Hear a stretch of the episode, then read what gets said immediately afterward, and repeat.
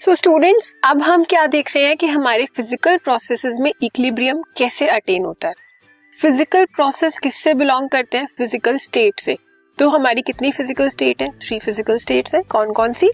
Solid liquid and gas यही है ना हमारी फ़िज़िकल थ्री स्टेट तो इसी में हमें इक्लिब्रियम देखना है कि वो कैसे कैसे इंटर कन्वर्ट होगा, कब किसमें ट्रांसफ़र होगा। ठीक है? So the characteristics of system at equilibrium are better understood if we examine some physical processes अगर हम कुछ फ़िज़िकल प्रोसेसेस देखेंगे तो हमें बहुत इजीली समझ आएगा। जो बहुत कॉमन फ़िज़िकल प्रोसेस हम अपनी सराउंडिंग्स में देखते हैं वो कौन सा है? वाटर का। वाटर आइस में भी एग्जिस्ट करती है वाटर वेपर्स की फॉर्म में भी एग्जिस्ट करती है। So the most familiar examples are phase transformation processes physical process को स्टडी करने के लिए हम फेस ट्रांसफॉर्मेशन प्रोसेस की हेल्प लेंगे। फेस ट्रांसफॉर्मेशन मतलब एक स्टेट से दूसरी स्टेट में कन्वर्ट होना। जैसे सॉलिड लिक्विड में, अगर हम बात करें आइस की आइस से वाटर में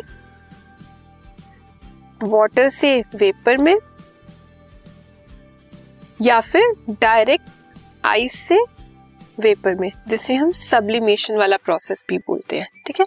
तो सबसे पहले देखेंगे सॉलिड लिक्विड इक्विलिब्रियम कि सॉलिड और लिक्विड में इक्विलिब्रियम कैसे होगा, या अगर आप इसे हम आइस को ही सपोज़ कर रहे वाटर को ही सपोज़ करके चल रहे हैं तो आप अपने माइंड में लेके चलना कि हम वाटर की बात कर रहे हैं। तो सॉलिड लिक्विड मींस आइस और लिक्विड वाटर में इक्विलिब्रियम कैसे अटेन होगा?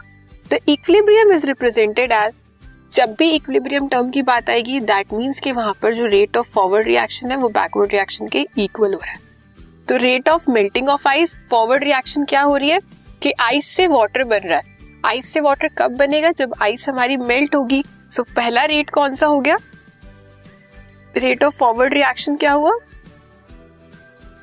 Melting of ice is equal to rate of backward reaction backward में क्या होगा? वाटर से आइस बनना। That means freezing of water so the system here is in a dynamic equilibrium and following can be inferred ये जो system है हमारा ice और वाटर के बीच में जो हमारा इक्विलिब्रियम एग्जिस्ट हुआ है, ये क्या है? एक डायनेमिक इक्विलिब्रियम डायनेमिक मीन्स ये कॉन्टिन्यूस चल रहा है।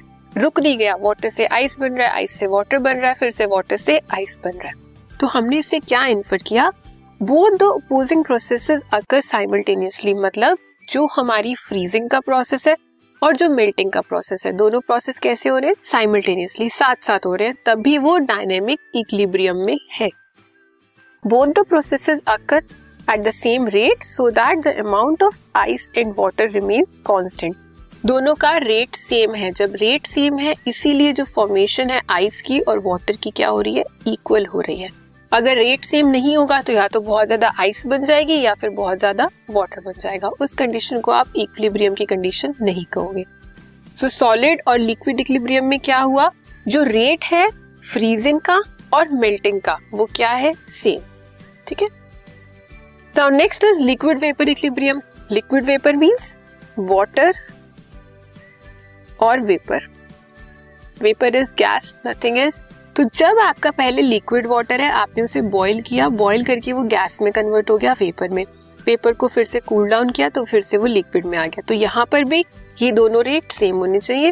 Rate of evaporation should be equal to rate of condensation when there is an equilibrium between liquid and vapours it is called liquid vapour equilibrium third one is solid vapour equilibrium ये कौन सा process होता है? Sublimation इसमें direct बन जाता है ना आपका सॉलिड से गैस या फिर गैस से सॉलिड तो इस तरह के इक्विलिब्रियम को हम क्या बोलते हैं? सॉलिड वेपर इक्विलिब्रियम और इक्विलिब्रियम है दैट मीन्स कि आपका rate of evaporation is equal to rate of solidification this type of equilibrium is attained when solid sublime to vapour phase for example when solid iodine is placed in a closed vessel आपने एक vessel ली है, वो closed है equilibrium हमेशा याद रखना कैसे उसमें होगा, जो क्लोज कंटेनर होगा, जिससे आप अपने प्रोडक्ट को रिवर्ट बैक कर सको या उसे यूज़ कर सकते अगर कहीं पर भी आपका जो वेसल है वो ओपन हुआ तो वो कभी भी इक्लिब्रियम को अटेन नहीं कर सकता।